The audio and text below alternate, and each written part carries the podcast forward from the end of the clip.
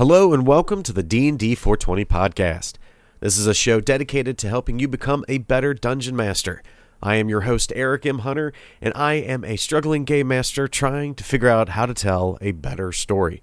Joining me shortly is Jimmy Shields. He is the creator of D&D 420 and an avid D&D fan for over 30 years experience. This episode's got a couple of different things going on. One, we are actually live. Jimmy and I are sitting together at the table. Uh, we recorded this right before actually a D&D session um, with a group of friends of ours and the current campaign that we're playing. Uh, I am also getting over a bit of a cold, so I apologize for that. But the information in this episode, in my opinion, has been the most crucial part uh, so far along this journey of creating this campaign. And that is how important that first session is to your players, how important session zero is going to be, uh, getting everybody together, making them feel comfortable, and ultimately how important it is to know who the characters are who are playing in the game and how you structure that first session around that. So, session one, I, well, I think it's session one. Like, I feel like, I think, I think I mentioned this um, again, we talk so much about this stuff. Like I don't know if we talked about it on the podcast the last episode, or or we just talked about just bullshitting over the phone. You may want to hit this. Oh, is it one of those? um, so because we're, I always feel like, as you said, you want you want to have more for your first session than what you're going to play, which is duh. Yeah. Um, I probably shouldn't say duh to me, that's kind of like, well, yeah, of course, because you don't want to be like, oh shit, we're two hours in, we got two hours left. Well, that being said, that being said, there are so many DMs out there that when they're giving advice, and I see this because I'm part of all kinds of forums, right? They say I don't prepare anything that we're not going to do the next session because your players will do something different every time. Well, that's kind of what we're here to talk about. That's not today, but in the future we'll talk about what happens when. Okay. So, but yes, I like to have extra shit. I like to have plenty of shit ready. Which kind of harkens back to um, the episode when we were just talking about characters, like just having a bunch of characters with a bunch of different characteristics and personalities that you can pull from. Because, as you said, you never know when you might run into, you might need a character who needs to be a guard, or you run into a character that needs to give just a little bit added information because maybe they miss the players miss something down the road a bit, so you exactly. need to bring that back up. Exactly. Um, so when you say it like that, that to me seems like there's two different ways of looking of structuring a session. Whereas in the way that you do it is like we have this loose structure that I want things to happen, and I have this other idea uh, or this other information, these other characters and stuff, just in case.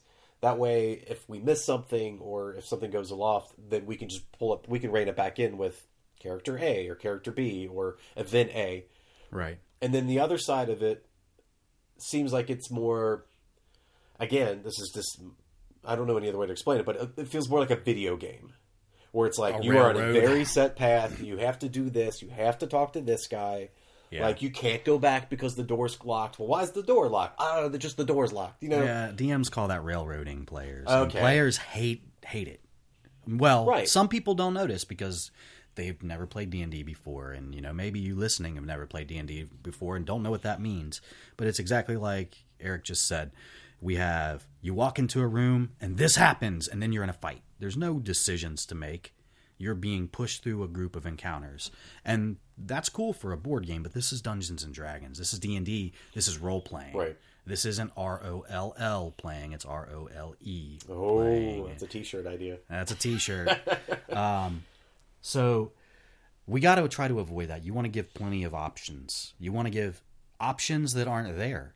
And that's something that I want to talk about with your first session here because I've looked over your your uh, schematic, your outline. Sure. And there's a lot of great stuff here. Now, I have no way of knowing, and I'm sure you don't want to tell me everything. Right. But um, I have no way of knowing how much of this you have more in your head for or you have maybe little things attached to like you're outside the former base need to find a way in way one and way two if you i mean i'm sure you've got ideas there right um but I kind of want to go back to what we were talking about for the NPCs a little bit as we talk about these things. We also talked about it a little bit with um, the areas, the generalized areas. Because, I mean, I can look at this and say, dude, that is two sessions right there. That could be two sessions for me. Uh, well, maybe not. It's easily a session, though. Because okay. we've got. So that was going to be my next question was because to me, the way I looked at this was so we're touch we're touching down on a planet. So I was doing an outside in. So it's like okay, it's um, it, there's a literary term for it. I can't remember what it is, but it's like let's start uh, at the macro and go down to the micro. So that's microscoping kinda, in. Yes. Yeah, so I, the way I did it was like, okay, we're we're touching down. We're outside. Now we're inside. Now we're inside even deeper into where we're at this base. Um, yeah, I now, can see that. Yeah. So and I got to the point where I was like, man, again, how much is too much? So like, I want them to search for things.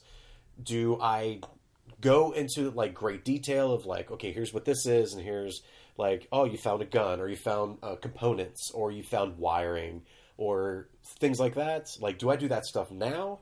There's a few schools of thought on that, man, because you can do random stuff, which if the players are rolling and I'm rolling, we're all rolling dice and we're all having fun.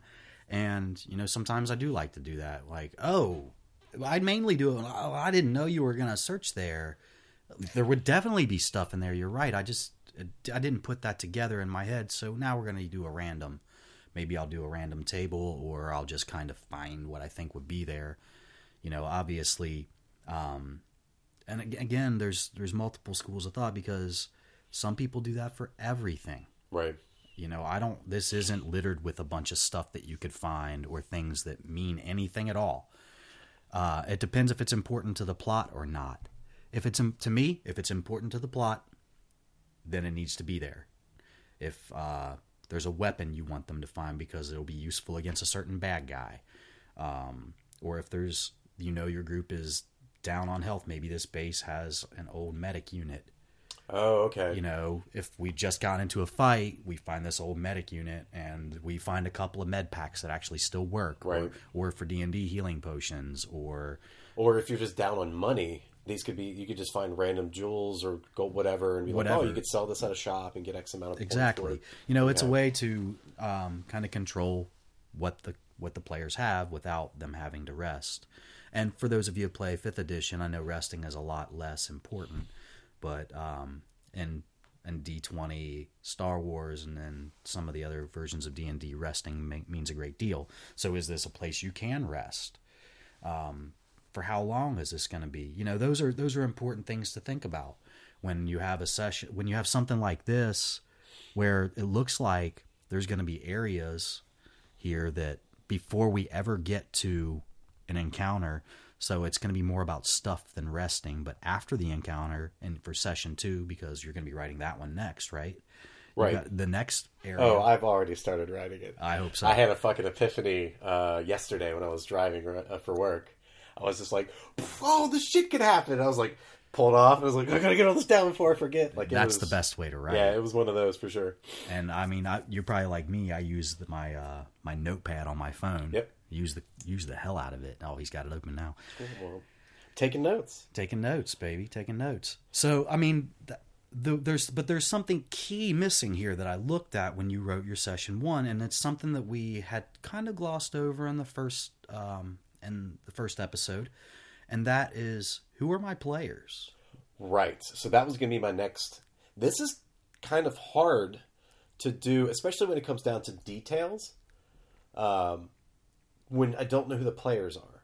So, right. like for instance, like I had a, an interesting idea about being able to crack into a computer. It's like, oh, that'll be fun. It'll just be one of those simple password protected. Like you got to hack into it, which sounds great. Sounds fun.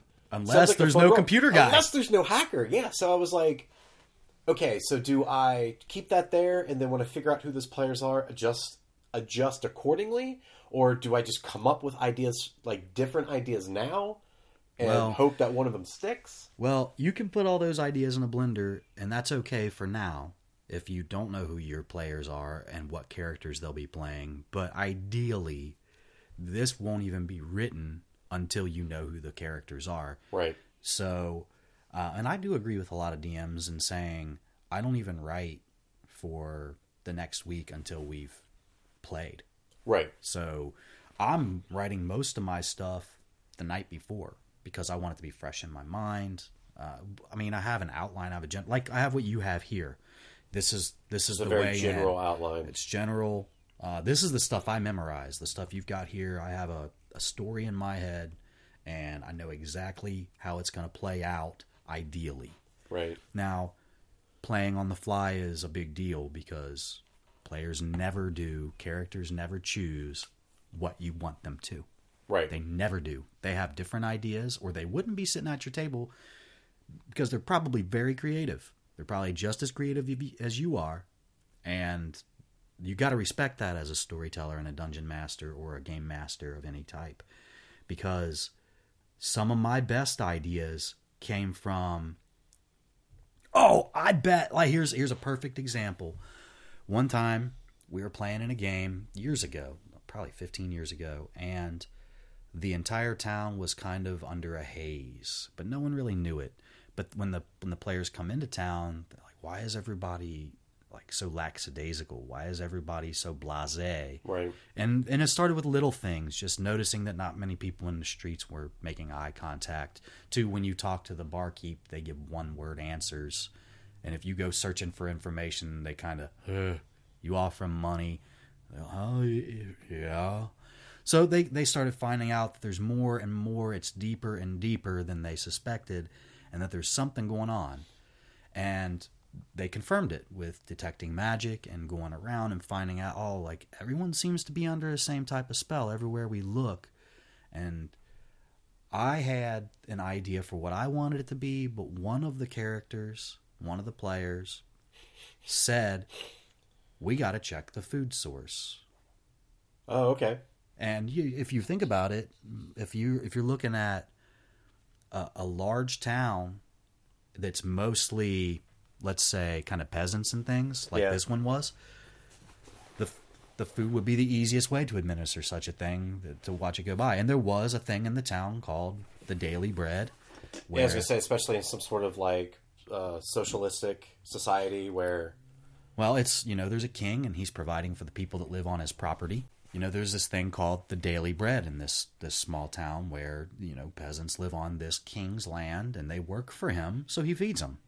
And he keeps them safe. That's And this was already you already had this. I already had okay, this. Okay, okay. There's daily bread and they come people come and they get uh, a cup of broth for their for, per person and a loaf of bread for your family. And it's provided every single day. You know, that's it's not a lot, but that's what was provided for free to them. Mm-hmm. So that that could be used to make make food. Well, it ended up being in the bread because the player's idea was better than mine. My idea was that there's like this amplifier for a spell and it was a little far fetched. I didn't know how I was going to do it, and right. somebody's idea was just much cooler than mine. It was a long time ago, and it'll never happen again. It, and it's no, I was just about to say it's happened a dozen times since. Sure, because you know if I've done sessions every week, every few weeks a player idea is better than mine. Right. And I don't mind saying so, and I will give credit where credit's due. However, I don't give credit until well after the fact because I don't want them to. I don't want to pull the screen back like we're doing here. Right. Here, what's behind the curtain? Oh. Uh, you know, I'll tell yeah. people well after the fact, like, oh, you know, like those ideas were yours. I didn't come up with that. You're a character with a twenty intelligence comes up with an idea, and it might as well be the right one. Right. A lot of times. And I can say that of the times that we've played together, and then speaking to you months after the game was over, those were some of the most memorable moments of the game where it was. I won't say it was an outlandish idea, but it was definitely not a conventional idea. And the fact that it the dice just rolled correctly. Well, perfect example was uh, when we were playing through. Um, oh, I forget names of things. Um, the the a pirate's life. Oh, pirate's life, yeah when um, just Kroon, this giant barbarian, with, half ogre barbarian, with this gnarly club, um, like just leaping through the air to attack these enemies.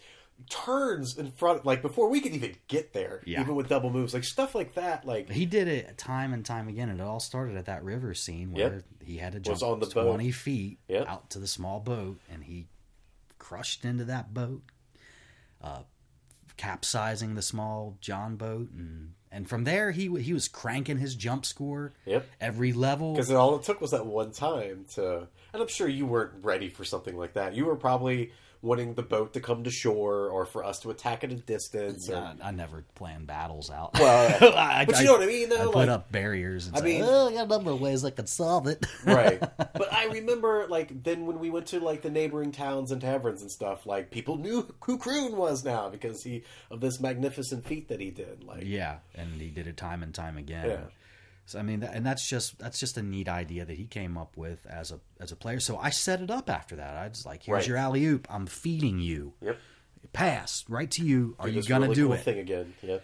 And I mean, he did it over and over in more and more spectacular manner as I set it up. And if he heard that something was far away, but on a lower, a lower elevation than he was, he was about it. He didn't care how far it was. Yeah. So that was that was cool too.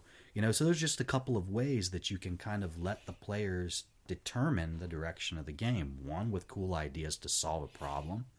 Two, with cool ideas in combat.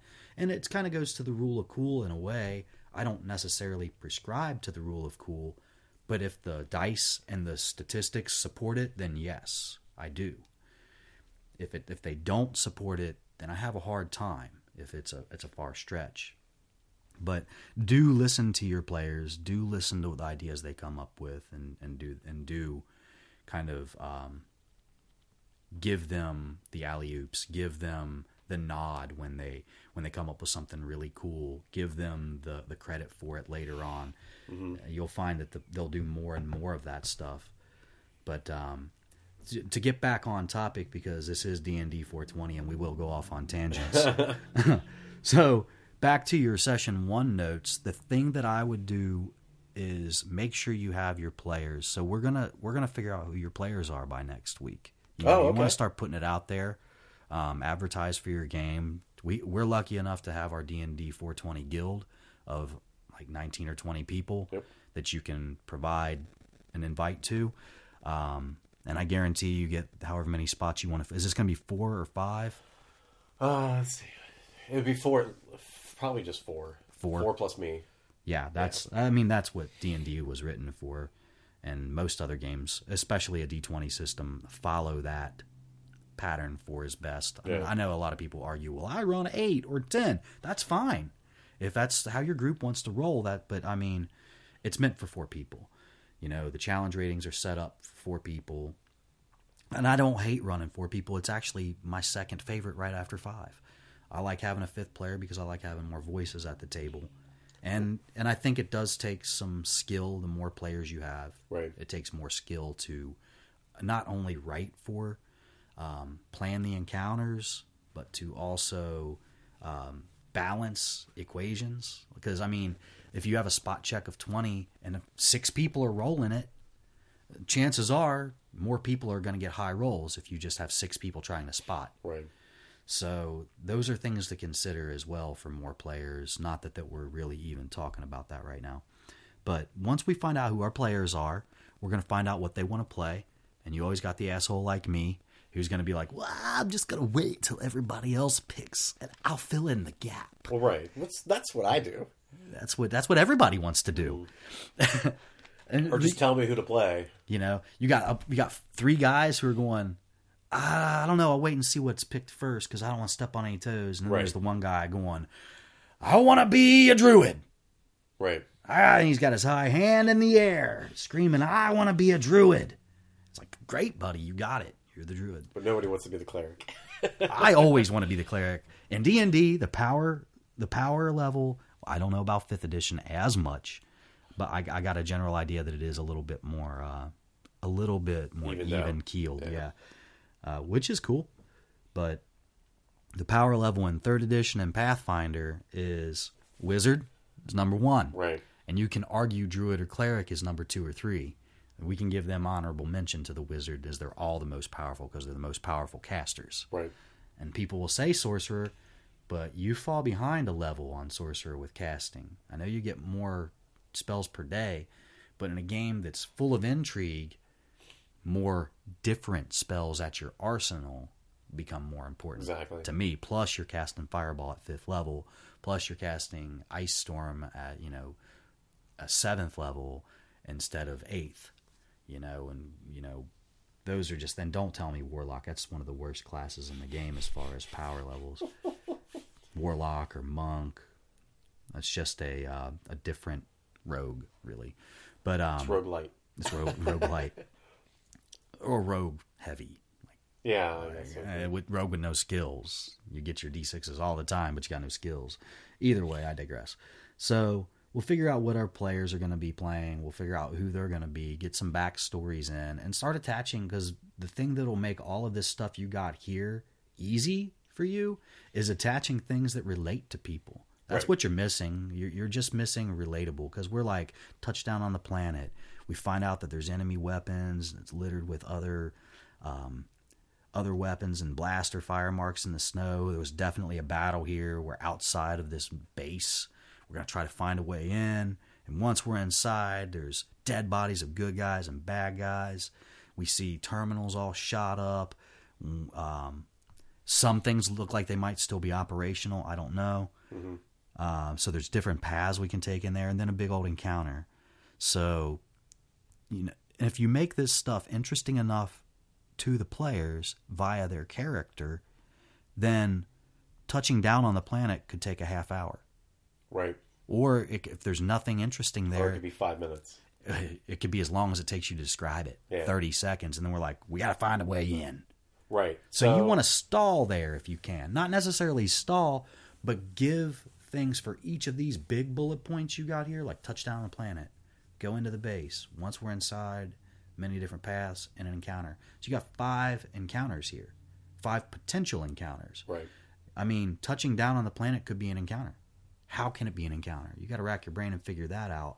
Other than, here's what you see. There was a great battle here. There are blaster fire marks in the snow. You see places where uh, grenades have blown large patches of snow away, and we use the, the different techniques we talked about in describing an area. Mm-hmm. Um, but you got to fill that like so we search around do we see any weapons you know we're gonna search around right. ideally or you're gonna give us throw us kind of an alley oop like we talked about earlier and we might find something that's very interesting to somebody to give us something to talk about okay i see what you mean then because like by knowing your characters you obviously have a backstory you have their character's history so you can touch on something like that mm-hmm. that would okay that makes sense. Just pause pause for role play. If it's five minutes, great. If it's a half hour, eh, it could be a little tedious. But there's sure. also another thing that I noticed before this is we need to know how why we're touching down on this planet for scrap detail and that comes again to the backstories right like what brought us to this point you know that's all that's all kind of session zero stuff that you know it might not be even in this session but it's important to note how we got here and why we're here and how we know each other.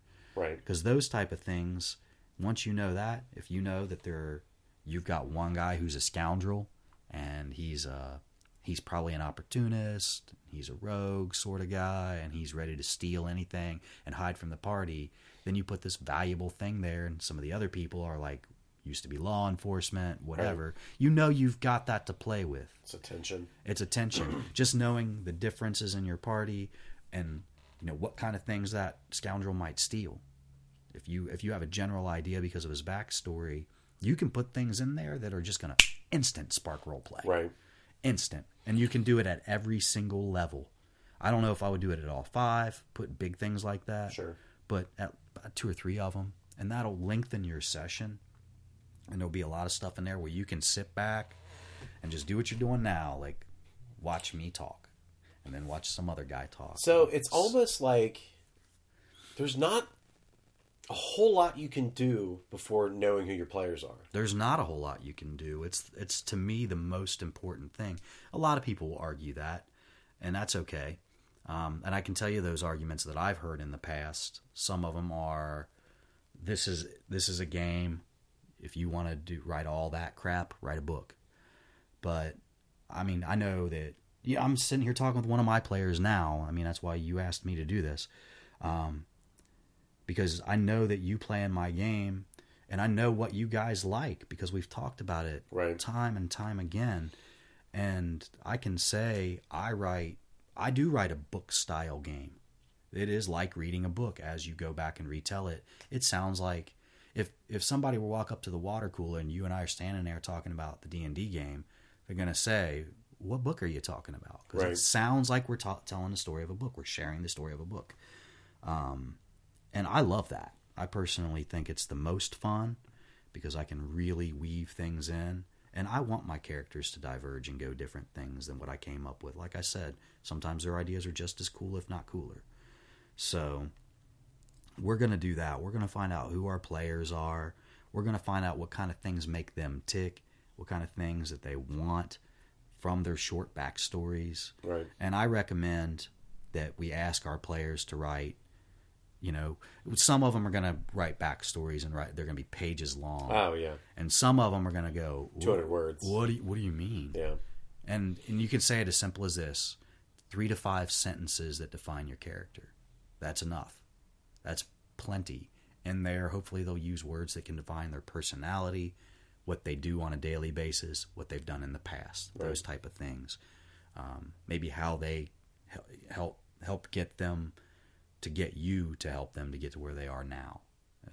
I don't know if that how they so sense. yeah because uh, again I don't know if we talked about this on the podcast or not but um, the the game that we're playing now Vulcan um, Vulcan yeah I was gonna say Manir. I was like, that's not right. That sounds like Nate. yeah, right. um, the first session was basically us just sitting at a tavern, and then just bullshitting with the crowd and you know the other NPCs, and just kind of joking, you know, knocking back beers and stuff like that.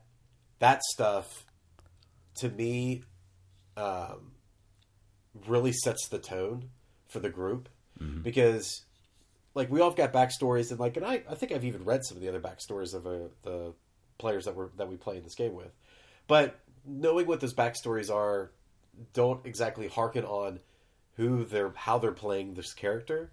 So I, I, I realized that how important like that first session kind of powwow is because you put them in a very neutral environment. Uh, you give them you know not a whole lot to deal with and just have them interact.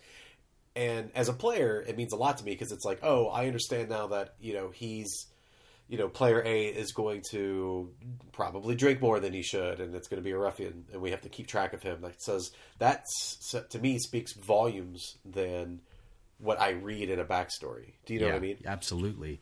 Uh, the backstory is more for the DM. Session zero, and if or you know, there's a funny thing um, in one of the DM chats or whatever it is that I'm part of there was even a post made about like how many of you guys started your first session in a tavern. I bet 75% or 78% or something like Wizards of the Coast released a stat saying that 78% of all adventures start in a tavern and 82% of all stats are made up on the spot. So, uh, well, uh, but I mean, if you think back, a lot of sessions starting at tavern, and here's why. I'm not. I don't think it's seventy anywhere near that for us, right? Because we've had so many unique things. But the reason a tavern is a go-to for players, it's a source of information. You can find people there who are hiring. I mean, you can you can role play, right? You can you uh, can get a meal. You can sleep. You can get information. You can get all kinds of stuff. I think I already said that. But um, but it's a great place to go because it's the first thing that everybody thinks of, and there's not a problem with that. Don't right. don't just because it happens a lot, don't be afraid to do it that way. Although I like how yours starts too, um, session one, and uh, it's just easy though to have a neutral, like you called it, a neutral place where the players can interact. Yeah. Well, and I feel like a lot of that, and again, maybe this is just me still being new to a lot of this stuff and looking like you mentioned before looking behind the curtain like you can say in a game like okay you guys have known each other for years you, have worked together for years blah blah blah blah blah. But if you just automatically throw somebody into an encounter, like in that first session,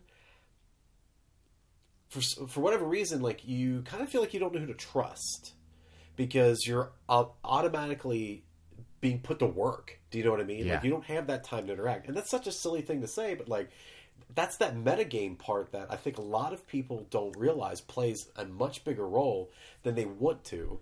But it, you know, you can't just say, "Oh well, you trust this guy because you've known him for years." It's like, okay, I mean, I do because you're telling me that, but then again, he may have an ulterior motive that I'm not aware of that I might be able to pick up if we're just bumming around. Bumming around, yeah, exactly.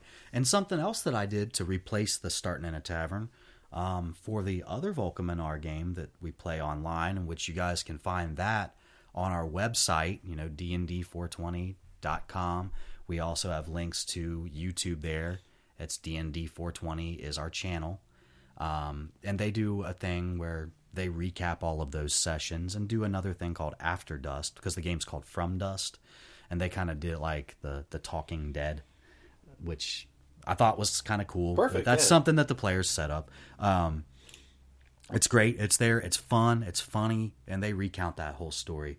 But it started, you know, just to kind of get back to what we were saying. It started with the sessions one and two being children.